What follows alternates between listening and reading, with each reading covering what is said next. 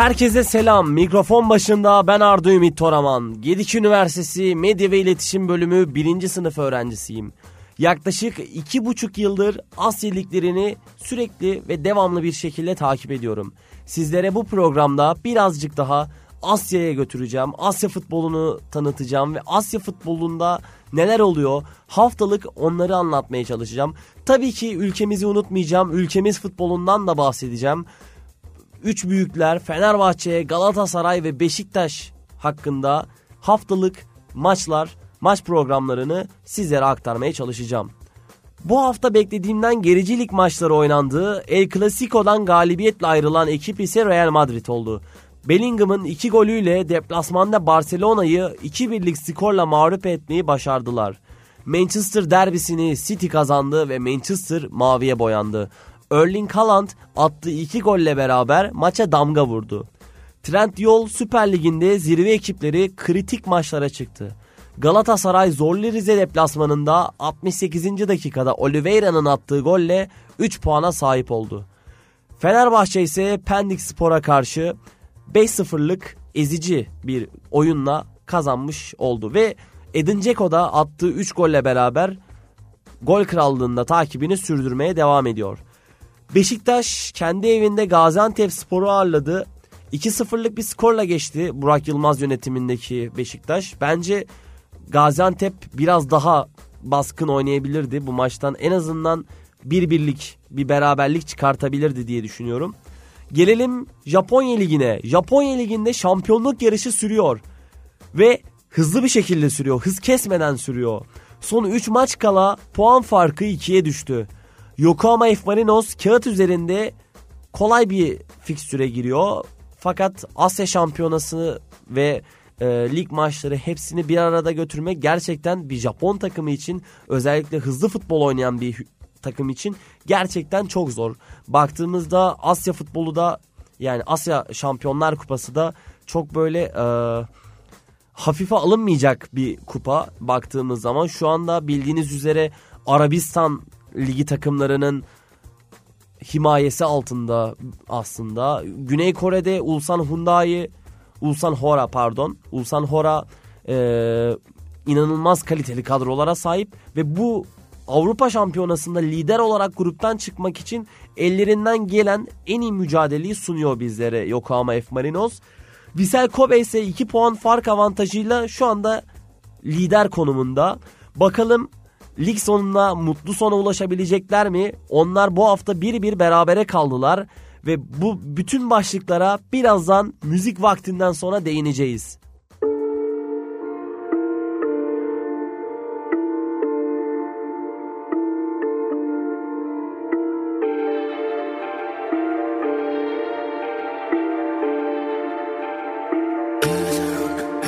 Arınamam. Ne yaparsam yapayım yok Battım arınamam. Alıştım yapıştır anlama damga Kıskanıp yap algı şaşıramam. Hatalarım ne varsa yalınmam Hatta yapılacak varsa yadırgamam. Yaparım ardımda kaçanı yarım kalan Yanına kal. Artık dağılamam Full kota kodum aklımda taç Yalvarırım sana kafamı açma. Bu şansı kaçıramam. Bağlı ayılmama Sana bağlandım ayrılma yanımda kal ey. Sadece sarıl tamam Bu travmaları bile hatırlamam.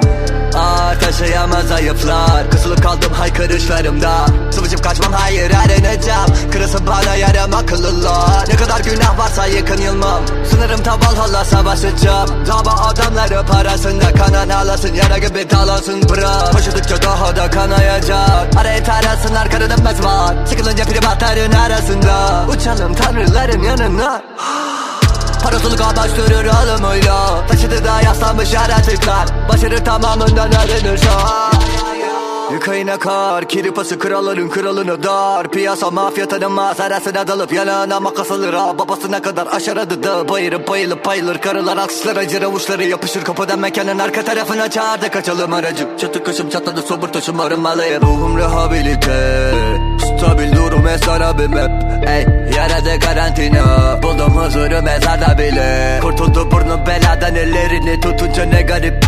Şey yuttum kutu kutu unuturdun duru. Ufkum rehabilite Ruhum rehabilite. Stabil durum esarabım hep. Ey yaradı karantina Buldum huzuru mezarda bile. Kurtuldu burnum beladan ellerini tutunca ne garip. Şey yuttum kutu kutu unuturdun durup kum rehabilite Saydım alacaklarımdan alın. Değil ki vazgeçilmez. Karıştım damarlarına bu sokakların. Zehirli kalemimle kaldım mezarlık yanından. Geçerken ıslık çalanlar evvela merhametime Yaptıklarım yapacaklarımın yanında kalır adamı ey. Her taraf kulabani ama tutmayan ünvanlara poletinde Tar hava fabrikası PR harikası. Kumpanyanın içinde per perişan Yetmez ama devam hesap kapanacak en illegal şekilde Gelir beraberinde rehabilite Ruhum rehabilite. Stabil durum esarabım hep Ey yaradı karantina. Buldum huzuru mezarda bile. Kurtuldu burnum beladan ellerini tutunca ne garip. Şey yuttum kutu kutu unuturdun durup kum rehabilite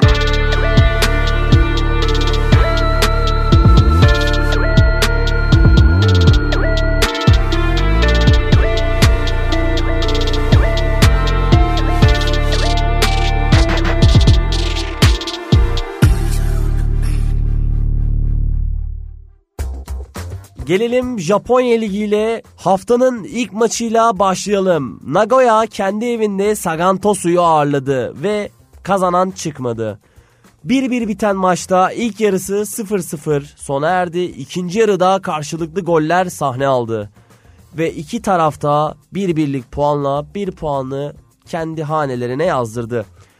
İnişli çıkışlı form grafiği çizen Sapporo kendi evinde Yokohama FC karşısında 2-1'lik skorla kazandı. İlk yarıyı 2-0 önde kapatan Sapporo bence maçın fişini 2-0'la çoktan çekmişti.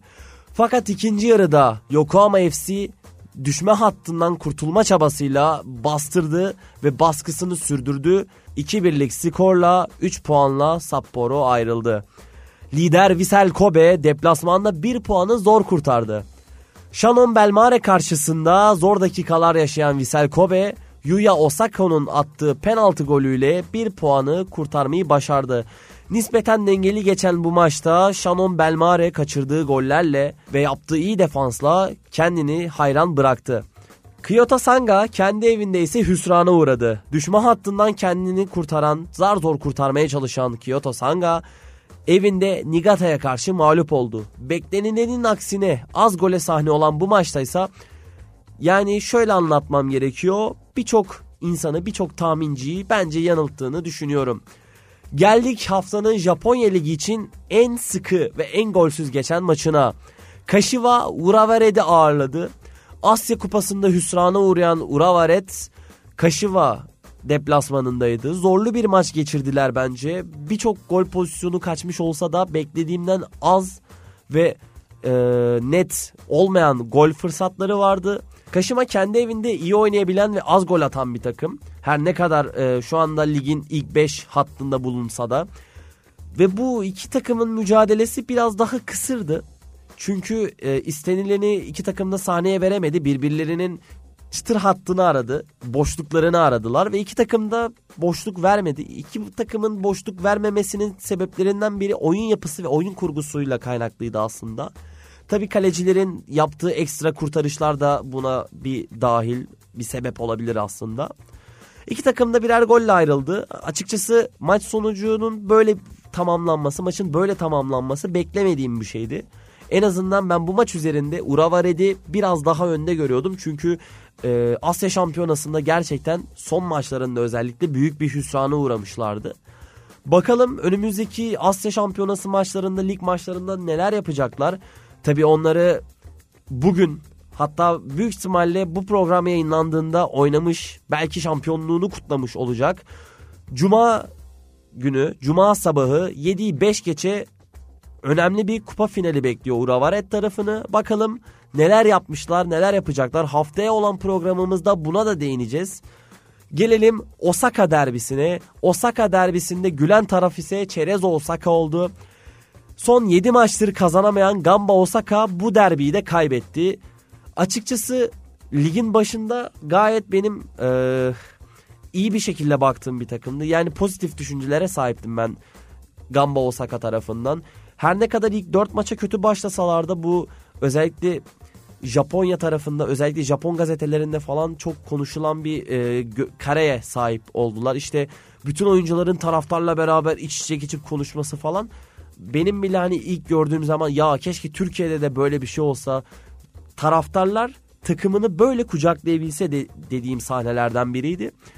Şimdi ise geliyoruz ki bir an toparladı Gamba Osaka ve şu ana geldiğimizde Gamba Osaka'nın kötü gidişatı tekrardan devam ediyor. Yani açıkçası beklemediğim bir şey. Gamba Osaka'nın bu kadar geriye gitmesi. Çerez Osaka ise inişli çıkışlı ne yapacağı hiç belli değil. 1-0 8. dakikada attığı Leo Ceare'nin attığı gol yetti galibiyete. Çerez Osaka açısından işler bence istediği gibi gidiyor. Şu anda ligin orta sıralarındalar. Gamba Osaka çıkma hat, e, ligden düşme hattının bir tık üzerinde ligi tamamlayacağını düşünüyorum. Sezonun flash takımı Fukuoka'ya gelelim. Fukuoka Cuma günü e, Uravaret karşısında önemli bir maça çıkacak. Bakalım o maçta da ne yapacak ama bence finale kadar gelmeleri bile büyük bir başarı. Şampiyon olurlar ya da olamazlar. Orası muamma ki ben kalben Fukuoka'yı destekleyeceğim. Çünkü e, bu denli bütçesinin biraz daha az olan bir takımın bu denli biraz daha oyun kalitesinin de baktığımızda sezon başında kağıt üzerinde baktığımızda ya bu takım orta sıralardan fazla bir şey yapamaz ya diyen insanlara rağmen bu final başarısını göstermesi bence gayet önemli bir şey. Gelelim lig maçına.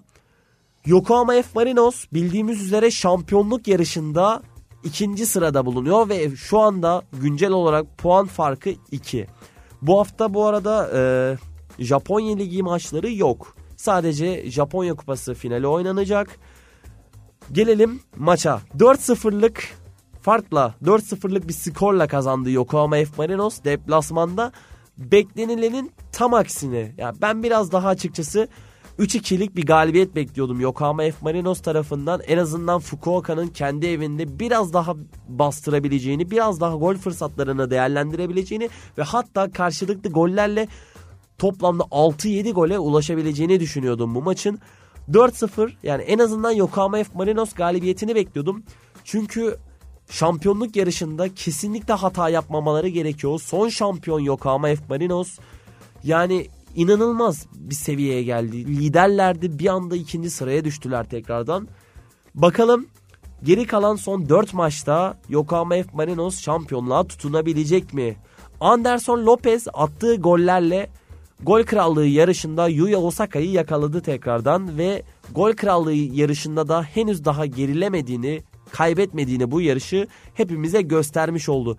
Tabi Yokohama temsilcisinin Asya şampiyonası üzerinde de birçok zorlu maçı bulunuyor. Zorlu bir grupta yani Güney Kore takımlarından e, sanırım Incheon United olması gerekiyor. Incheon United'la beraber hani zor bir grupta gerçekten zor bir grupta Yokohama F Marinos ve şu anda da ikinci sırada bulunuyor. Liderler çıkıyor sadece gruptan ve 8'li final oynanıyor. Bakalım Yokohama F Marinos Asya Şampiyonası'nda da neler yapabilecek? Lig ve lig şampiyonluğu ve Asya Şampiyonası'nı bir arada götürmek daha zor. Şu anda lig fikstürü nispeten Vissel Kobe'ye karşı daha kolay. Baktığımız zaman oynayacağı takımlar biraz daha orta seviye takımlar Yokohama F Marinos'a göre. Vissel Kobe'nin daha zorlu bir fikstüre sahip olması da Yokohama F Marinos için bir avantaj. Fakat bu aralarda bulunacak Asya Şampiyonası maçlarına bakalım neler sahne olacak. Şimdi ise Türk antrenör Serhat Umar'ı bünyesinde bulunduran Hiroşima'ya gelelim. FC Tokyo deplasmanında kazandılar. Maç boyunca kontrol biraz daha Hiroşima'daydı ve gol beklentisi gerçekten de çok yüksekti. İlk yarı 0-0'lık sonuçla soyunma odasına gitti her iki takım. İkinci yarıda Matsuki Kato golü attı ve Hiroşima 1-0 önde başladı. 68. dakikada tecrübeli stoperden bir hata geldi. Hayato Araki kendi kalesine gol attı ve bir birlik eşitlikle oyun sürdü. 75. dakikada genç orta saha Makoto Mitsuta'nın attığı golle maçın skoru ise belirlendi. Ya bence Hiroşima çok ortalama bir takım. Gerçekten hani ortalama takım bu lig için ne ya da kim dersiniz gösterebileceğim ilk takım Hiroşima olur. 7. 8. sıralarda şu anda ve bu sıralardan da ayrılmıyor. Bütün sezon boyu bence çizgisini korudu. Birkaç tane kötü mağlubiyet dışında yani beklenilmeyen Yokohama FC mağlubiyeti dışında vesaire e, çok bir üzücü ya da e, şu maçtan galibiyet bekliyorduk aslında. Ya bunu neden kaybettiler diye kafamızda soru işaretinin döndüğü bir maça sahne olmadı. Bakalım şimdi de haftanın kapanış maçına gelelim. Kashiwa Kawasaki Frontale'yi ağırladı. Karşılıklı gole sahne olan maçta kazanan çıkmadı. Japonya İmparatorluk Kupası'nda bu finalde karşılaşacak. İmparatorluk Kupası finalinde karşılaşacak. İki takım lig müsabakasında da karşılaştı. Bu arada bunu yeri gelmişken hatırlatayım. Japonya'da iki tane kupa müsabakası bulunuyor. Biri Japonya İmparatorluk Kupası. Bunun finali Kashiwa ve e, Kawasaki Frontale. Diğeri ise Japonya Living Cup. Living Cup finalinde de biraz önce değindiğim gibi Urawa Red ve Fukuoka karşılaşacak. Tabi e, bu İmparatorluk Kupası yanılmıyorsam Aralık'ta gerçekleşecek. Daha çok uzun bir süre var. Lig sonrasında gerçekleşecek bu final. 10 kişi ve 1-0 geride mücadele etti maç boyu Kawasaki Frontale. 70. dakikada ise attığı golle 1 puanı çıkartmayı başardı. Yüksek gol beklentisi tabii ki hani kişi avantajıyla beraber Kashiwa Reisol'deydi. Ve 70. dakikada yedikleri golden sonra gerçekten oyun anlamında da sonuç anlamında da hüsrana uğradılar. Zorlu bir fikstüre giren Kashiwa Reysol küme düşme hattında bulunan Yokohama FC ile arasında 4 puan farkı bulunduruyor. Kawasaki Frontale ise Asya Şampiyonası'nda yükselişini sürdürürken Kashiwa Reysol ben nasıl küme düşmem hesaplarına girdi.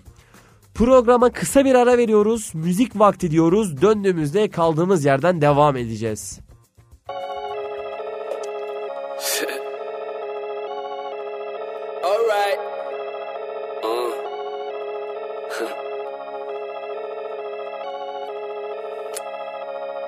Kuşkun varsa uzaklaş. Whoa. Puffing like an animal, yo. Bleed that. Yo Saber, stab this shit out, man. Kitlendim şimdi Stüdyo kalemse zırlandım bildin Elmastan bilek Haslanmaz yürekte durdum hep dimdik Boğa ile güreş Zor gibi işini bilmeyen için Sabah güneş Buz gibi geceden ölmeyen için Niçin niçin niçin sor kendine Tabii ki neden bu savaşta piyonsun Bak kendine Aynada rakibim ben değilim karşımda bir boss'un Tut kendine Bir kez de namluyu rengin değişti ne oldu biliyorsun Fırsat yine Karşıya geçince bir bozdun koyu ki buz olsun Rahat kafa anlıyor mu? Saatime par parlıyor mu? Bak bak iyice bak bu kolye elmas bunu anlıyor mu? Toz çıkarak ve bunu kavruyor mu? O da gömü yetişecek kanlıyor mu? Azıcık var rutubet darlıyor mu? Red Keys harlıyordu Önceden de şimdilerde sallıyor mu? Piyasanın iplerini kavuruyor mu? Yavşaklar bir şekilde kavuruyor mu? Çarpınca tokat nasıl ayılıyorsunuz Söyle. İstediği bu benden sefilin. Hapiste piyangoya da çekiliyor. Mufak sıcak pişirir servis hazır yetişir Alıp çekilin Hiç koyunmam hala sağlam cebim geliyor. Sokaktan uzak duracakken geri çekiyor. Dünden güne değişmeyen sabun taşıyor. Neden sürekli gelip de dürtüyor Harbiden vatanım bunlar Çökmeyin önüne Harbiden kasarlar bunlar Bitmeyin önüne Harbiden vatanım bunlar Çökmeyin önüne Harbiden kasarlar bunlar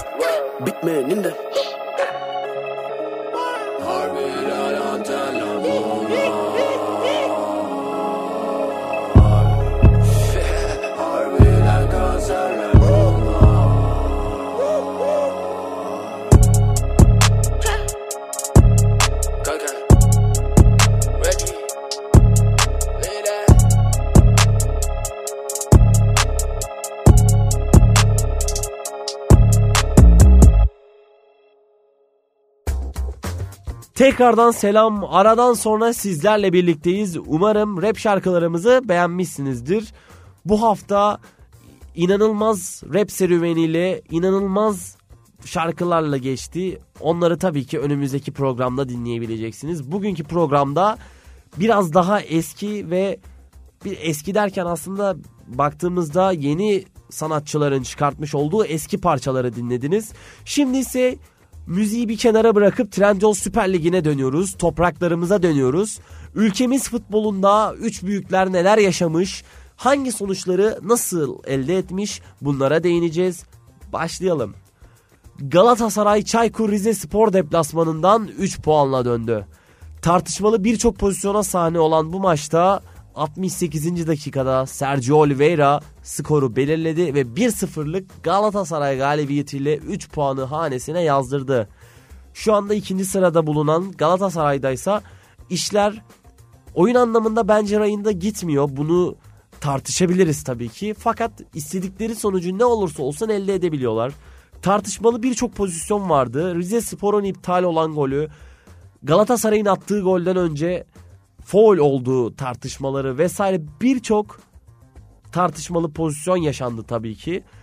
Ülkemiz futbolunda bunlar biraz daha doğal. Çünkü her hafta hangi maç oynanırsa oynansın, hangi takımın maçı oynanırsa oynansın illaki bir tartışacak ya da tartışmalı bir pozisyon buluyoruz. Hakemleri hakemlerin hatası mı denmeli ya da tarafların kaybettikten sonraki bahanesi mi denmeli bunu ben açıkçası bir şey demek istemiyorum bu konu hakkında. Rize Spor karşılıklı gole sahne olabilirdi bu maç aslında. Kendi evinde hiç kaybetmemişti Rize Spor ve sezonun bence Türkiye Ligi açısından değil genel olarak dünya liglerine baktığımızda Rize Spor iyi oynayan bir takım ve istediği sonucu elde edebilen bir takımdı. Deplasman karnesi her ne kadar iyi olmasa da Rize Spor kendi evinde kazanabiliyordu. Kazanamasa da kaybetmiyordu. Bakalım hani önümüzdeki maçlarda Rize Spor ne yapacak? Çok yakın takipçisi olacağım gerçekten Rize Spor'un çünkü oynadığı oyun keyif veriyor. İki takımı da tebrik etmek gerekiyor bence. Rize Spor dediğim gibi en azından Avrupa'yı zorlayabileceğini göstermiş oldu. Fenerbahçe ligin yeni ekiplerinden Pendik Spor'a karşı kötü bir sahada deplasmanda rahat kazandı. 5-0'lık rahat bir sonuç çıkartan Fenerbahçe'de Edin Dzeko 3 gol attı ve gol krallığı yarışında Icardi'yi yakalamayı başardı. Fenerbahçe'de şu an biraz daha yüzler gülmüyor ama gülmek de istiyor açıkçası. Bu Pendik Spor maçında Pendik stadından kaynaklı yaşanılan birçok sakatlık önümüzdeki hafta oynanacak. Önümüzdeki maç hafta demeyeyim. Ee, bu program yayınlandığında önümüzdeki haftanın maçları başlamış olacak çünkü. Önümüzdeki maçta Fenerbahçe Trabzonspor'u kendi evinde ağırlayacak. Hani nispeten zor bir maç olacak çünkü Fenerbahçe'nin birçok sakatı bulunuyor. Bu maçtan sonra Bekao, Ciku e, ve Samet Akaydın'da da bu arada bir problem, kısa bir problem, küçük bir problem yaşandı. Fred keza 2 hafta yok. Bekao'nun 3 ay gibi uzun bir süre boyunca olmayacağı konuşuluyor. Fenerbahçe'de stoper eksikliği devam ediyor. Bakalım önümüzdeki maçta nasıl bir stoper ikilisi bizleri karşılayacak. Ama benim tahminimce Jadon Osterwolde sol stoper, sağ stoperde ise Samet Akaydın'ı görebiliriz. Günden güne yükselişini sürdürüyor tabii ki Sarı Lacivertli ekip ve henüz kaybetmedi. Bakalım bu Trabzonspor maçında da nelere sahne olacak. Ma maça maça dönmemiz gerekirse Pendik Spor maçındaysa Pendik Spor'un yararlanamadığı net gol fırsatları, Livakovic'in kurtardığı net gol fırsatları da bulunuyor tabii ki. Beşiktaş Beşiktaş'a geçelim biraz da siyah beyazlı ekipliği. Beşiktaş'a geçelim biraz da siyah beyazlı ekibi konuşalım. Burak Yılmaz yönetiminde kendi evinde Gaziantep Sporu 2-0'lık net bir skorla geçti. Zorlu bir sınavdı bence çünkü Gaziantep Spor ligin dip ekiplerinden Beşiktaş ise her sene olduğu gibi hedefi sürekli zirveye oynamak olan iki farklı iki zıt ekip şu anda her ne kadar Avrupa'da da ligde de istedikleri gibi işler rayında gitmese de Beşiktaş bu maçı kazandı. Salih Uçan ve Cenk Tosun'un golleriyle 2-0'lık galibiyete eriştiler. Avrupa mağlubiyetlerini unutturmak istiyor biraz daha e, Beşiktaş tarafı. Tabi burada da e, oynadığı rakip Gaziantep Spor'un biraz daha dip bir ekip olması, 9 puanla 16. sırada yer alması bu önemli bir etken açıkçası. Gaziantep Spor'dan ben bu maç için çok daha iyi şeyler bekliyordum. Çünkü Beşiktaş istediği oyunu sahaya veremiyordu ve Abu Bakar yoktu. Yani belki de Cenk Tosun'u ayrı bir kefene koyarsak Cenk Tosun ayrı bir kefeye koyarsak Abu Bakar ligin zaten en iyi forvetlerinden biri olduğu apaçık ortada. Ki attığı gollerle Avrupa'da olsun Türkiye liginde olsun birçok insanı kendine hayran bıraktı ve iyi performans göstererek tabi bu golleri katkı sağladı. Beklemediğim bir sonuçtu. Açıkçası Gaziantep Spor'un en azından bir beraberlik çıkartacağını ya da gol atacağını düşünüyordum. Manchester Manchester'ı maviye boyamıştık ve Manchester City 3-0'lık net skorla kazanmıştı. Haaland'lı Manchester City net kazandı ve maça damga vuran isimse Haaland oldu. Kendi evinde United beklediğimden daha etkisiz kaldı. En azından karşılıklı gollere sahne olabileceğini düşünüyordum ben bu maçın. Lig maçlarında hala sorunlar yaşayan Kırmızı Şeytanlar bir çıkış yolu arıyor. Çarşamba akşamı Türkiye saatiyle 23.15'te gerçekleşen Newcastle maçında da kaybeden Manchester United'da işler hiç de yolunda gitmiyor. Şampiyonlar Ligi galibiyeti Kopenhag karşı almış olsalar da o maça tabi garip bir şekilde insanların beklemediği bir şekilde Onana ve Maguire damga vurdu. Golü Maguire attı. Penaltıyı Onana kurtardı. Ama gel gelelim ki bu Manchester derbisinde ve Newcastle United maçında karşılaşmasında da kupa maçında da Onana yaptığı hatalarla gene gündemden düşmedi.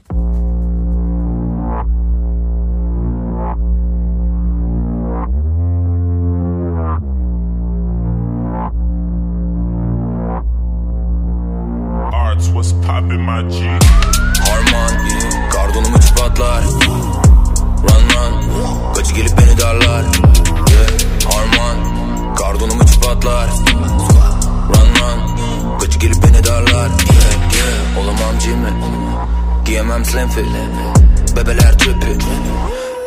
De tip tip yeah, Şişeden sipi, göremiyorum bittim Hedilerim sinsi ama bizde dimdik. Yüz numara bir numara bir numara. Bana derler komik ol komiklik kronik. Poligondayım vurdum 12 o biçi Pozitif çok iyi benimki hobim. Mobilim duramam trendin topik Bu skill ama yok beklemesi. Kaçtıran yok benim sana seslenesim Listenden hemen beni sil Art beat'te squad'ım ellezi Harman Kardonumu çıpatlar Run run. Kaçı gelip beni darlar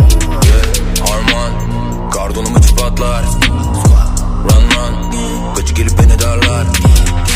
Kaçı gelip beni darlar. Çıkmaz bu simeden hep dardan. Havlar benim elimde tasman. Blöfüne fuck with it blöfüne aslar. Yaslan arkana yine zorlar Jurassic Park dolu çıktık ormandan. Jurassic lan bu parça ortamda. Bankam rakamı da yedi seni katlar. Oluyorum pislik peşindeyiz yetlik Squad'ı birlik. Bana sorar kimlik Oynuyoruz mislik Durumlar win win yeah Şeytanları hapsettiğim Dans edip üstünde raks ettiğim Zamanımı bekleyip ben de sabrettiğim Duramam çünkü seni peki mahvetti yeah. Harman Kardonumu çıpatlar Run run Kaçı gelip beni darlar. Yeah. Harman Kardonumu çıpatlar Run run Kaçı gelip beni darlar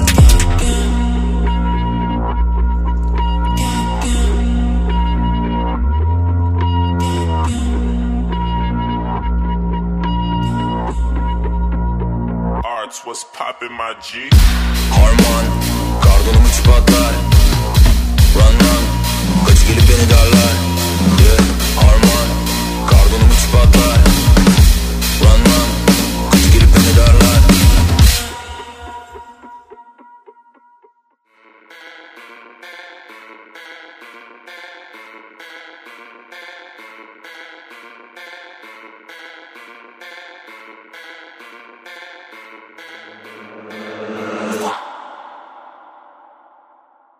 Şimdi de aradan sonra tekrardan sizlerle birlikteyiz. Gelelim önümüzdeki haftanın maçlarına. Cuma günü saat 20.00'da Galatasaray kendi evinde Kasımpaşa'yı ağırlayacak. Üst üste galibiyetlerle seri yakalayan Kasımpaşa eminim ki galibiyet serisini sürdürmek istiyor. Ama bir o, yan, bir o kadar da Galatasaray şampiyonluk yarışından erken bir seviyede farkı açtırmamak niyetinde. Bu maçtan beklentim her iki takımın da gol bulması. Sürpriz bir Kasımpaşa beraberliği yaşanabilir tabii ki.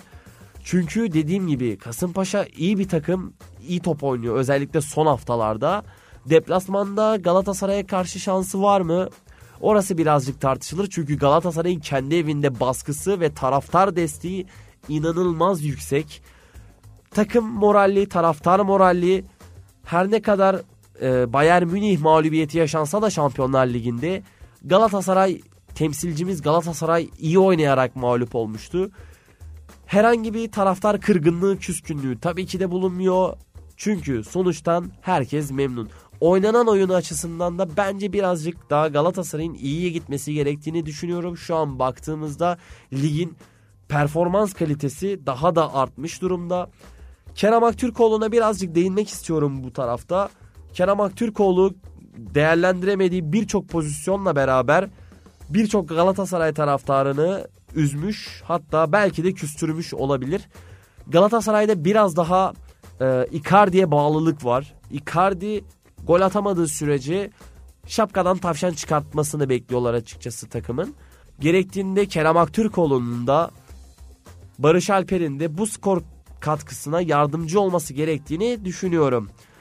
Gelelim cumartesi gününe yani yarına. Saat 19'da namalup Fenerbahçe inişli çıkışlı performansıyla bir o kadar da tehlike arz eden takımlardan birisi Trabzonspor'u ağırlayacak.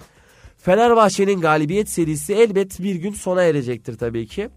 Ama o gün bugün mü ben tam emin değilim. Her ne kadar bahsettiğim gibi e, savunmada eksikleri olsa da orta sahada Fred gibi dünyaca ünlü bir ismin bir markanın eksik olmasına rağmen Fenerbahçe'nin kadro kalitesi ve rotasyonu gayet yeteri düzeyde olduğunu düşünüyorum.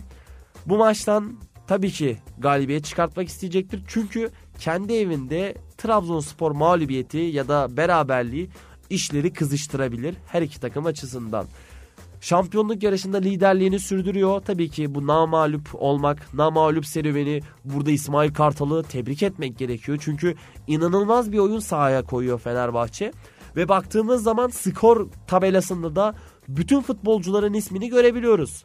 Edin Dzeko, Şimanski, Fred, gerektiğinde Tadic yani bu tarz bütün insanlardan, bütün oyunculardan yararlanmak her takımın yapabildiği bir şey değil şu anda Trendyol Süper Ligi'nde. Fakat Fenerbahçe bunu başarıyor. iyi de oynuyor. Avrupa'da da konferans liginde de iyi sonuçlar elde ediyor ve şu anda orada da namalup lider konumunda. Temsilcimiz Fenerbahçe Avrupa yolunda tabii ki başarılar diliyoruz. Bakalım Trabzonspor maçında neler yapacak. Ben bu maçtan Trabzonspor'un bir gol atabilme ihtimalini tabii ki göz önünde bulunduruyorum. Çok gol izleriz. Bol gollü geçeceğini düşünüyorum. Çünkü dediğim gibi Trabzonspor'un bir gol atması durumunda Fenerbahçe'nin en az iki gol atması gerekiyor kazanabilmek için. Ki bu Trabzonspor golünü ikiye çıkarttığımızda Fenerbahçe'nin en az iki gol atıp berabere kalması da ihtimaller arasında. Pazar günü ise saat 19'da gözlerimiz Antalya'ya uzanıyor. Antalya Spor evinde Beşiktaş'ı ağırlayacak müthiş bir maç izley izleyeceğiz. Gerçekten hani benim benim için haftanın maçı ne de, diye sorarsanız Trabzonspor Fenerbahçe maçının bile üstünde bu maçı gördüğümü sizlere net bir şekilde söyleyebilirim. Çünkü Antalya Spor kendi evinde iyi oynayan bir ekip. Nuri Şahin, hocam Nuri Şahin gerçekten takımı inanılmaz yönetiyor. Son birkaç haftadır bence istediği senaryoyu, istediği sonuçları elde edemese de Antalya Spor bu hafta inişli çıkışlı iyi kötü giden Beşiktaş karşısında galibiyet olmasa bile en azından bir puan çıkartacaklarını düşünüyorum. İki takımın da gol atması bence muhtemel bir senaryo tabii ki. Antalya Spor'un büyük takımlara karşı ne kadar iyi oynadığını Fenerbahçe deplasmanında büyük bir örnek olarak gösterebiliriz tabii ki. Fenerbahçe'yi kendi evinde adeta cehennemi yaşattı Antalya Spor inanılmaz bir performans, inanılmaz bir yaratıcılık ve gol üretkenliğiyle Antalya Spor o maçı kaybetmesine rağmen göz dolduran bir performansla Antalya'ya uğurlandı. Yönümüzü tekrardan Asya'ya çevirdiğimizde ise Japonya'da Living Cup finali bizleri bekliyor. Hatta bu program yayınlandığında oynanmış olacak. Fukuoka Urawared ile karşı karşıya Türkiye saatiyle 7'yi 5 geçe karşılaşacak. Nagoya'yı eleyen Fukuoka ligde Yokohama F Marinos'a kay- kaybetmişti tabii ki. Moral düşüklüğü olacağını tabii ki de zannetmiyorum çünkü e, lig ayrı bir serüven ve kupa ayrı bir serüven. Kupa finaline daha çok odaklı olacağını düşünüyorum Fukuoka'nın tabii ki. Urawared ise ligde dördüncü sırada bu hafta Kashima karşısında golsüz berabere kalmıştı. Maç için tahminim Fukuoka'nın kazanabileceği yönünde. Her ne kadar maça Urawared favori konumunda, favori pozisyonunda çıksa da Fukuoka tabii ki de e, sürprizler yapmayı seven bir ekip.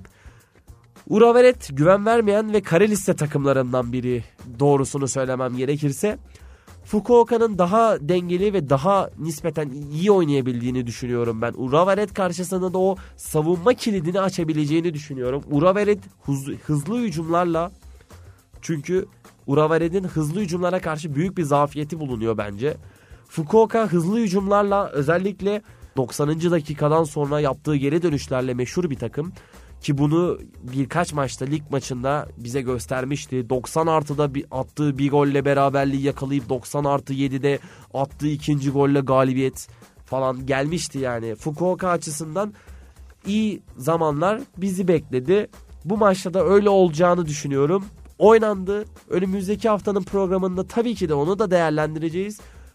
Umarım iyi maç olmuştur. iyi maç izlemişizdir ve Fukuoka kazanmıştır. Her ne kadar Yokohama F Marinoslu, Yokohama F Marinos taraftarı olsam da Fukuoka sempati duyduğum bir takım. Çünkü biraz önce bahsettiğim gibi beklediğimiz konumdan daha üst seviyelere ulaşabilen bir takım.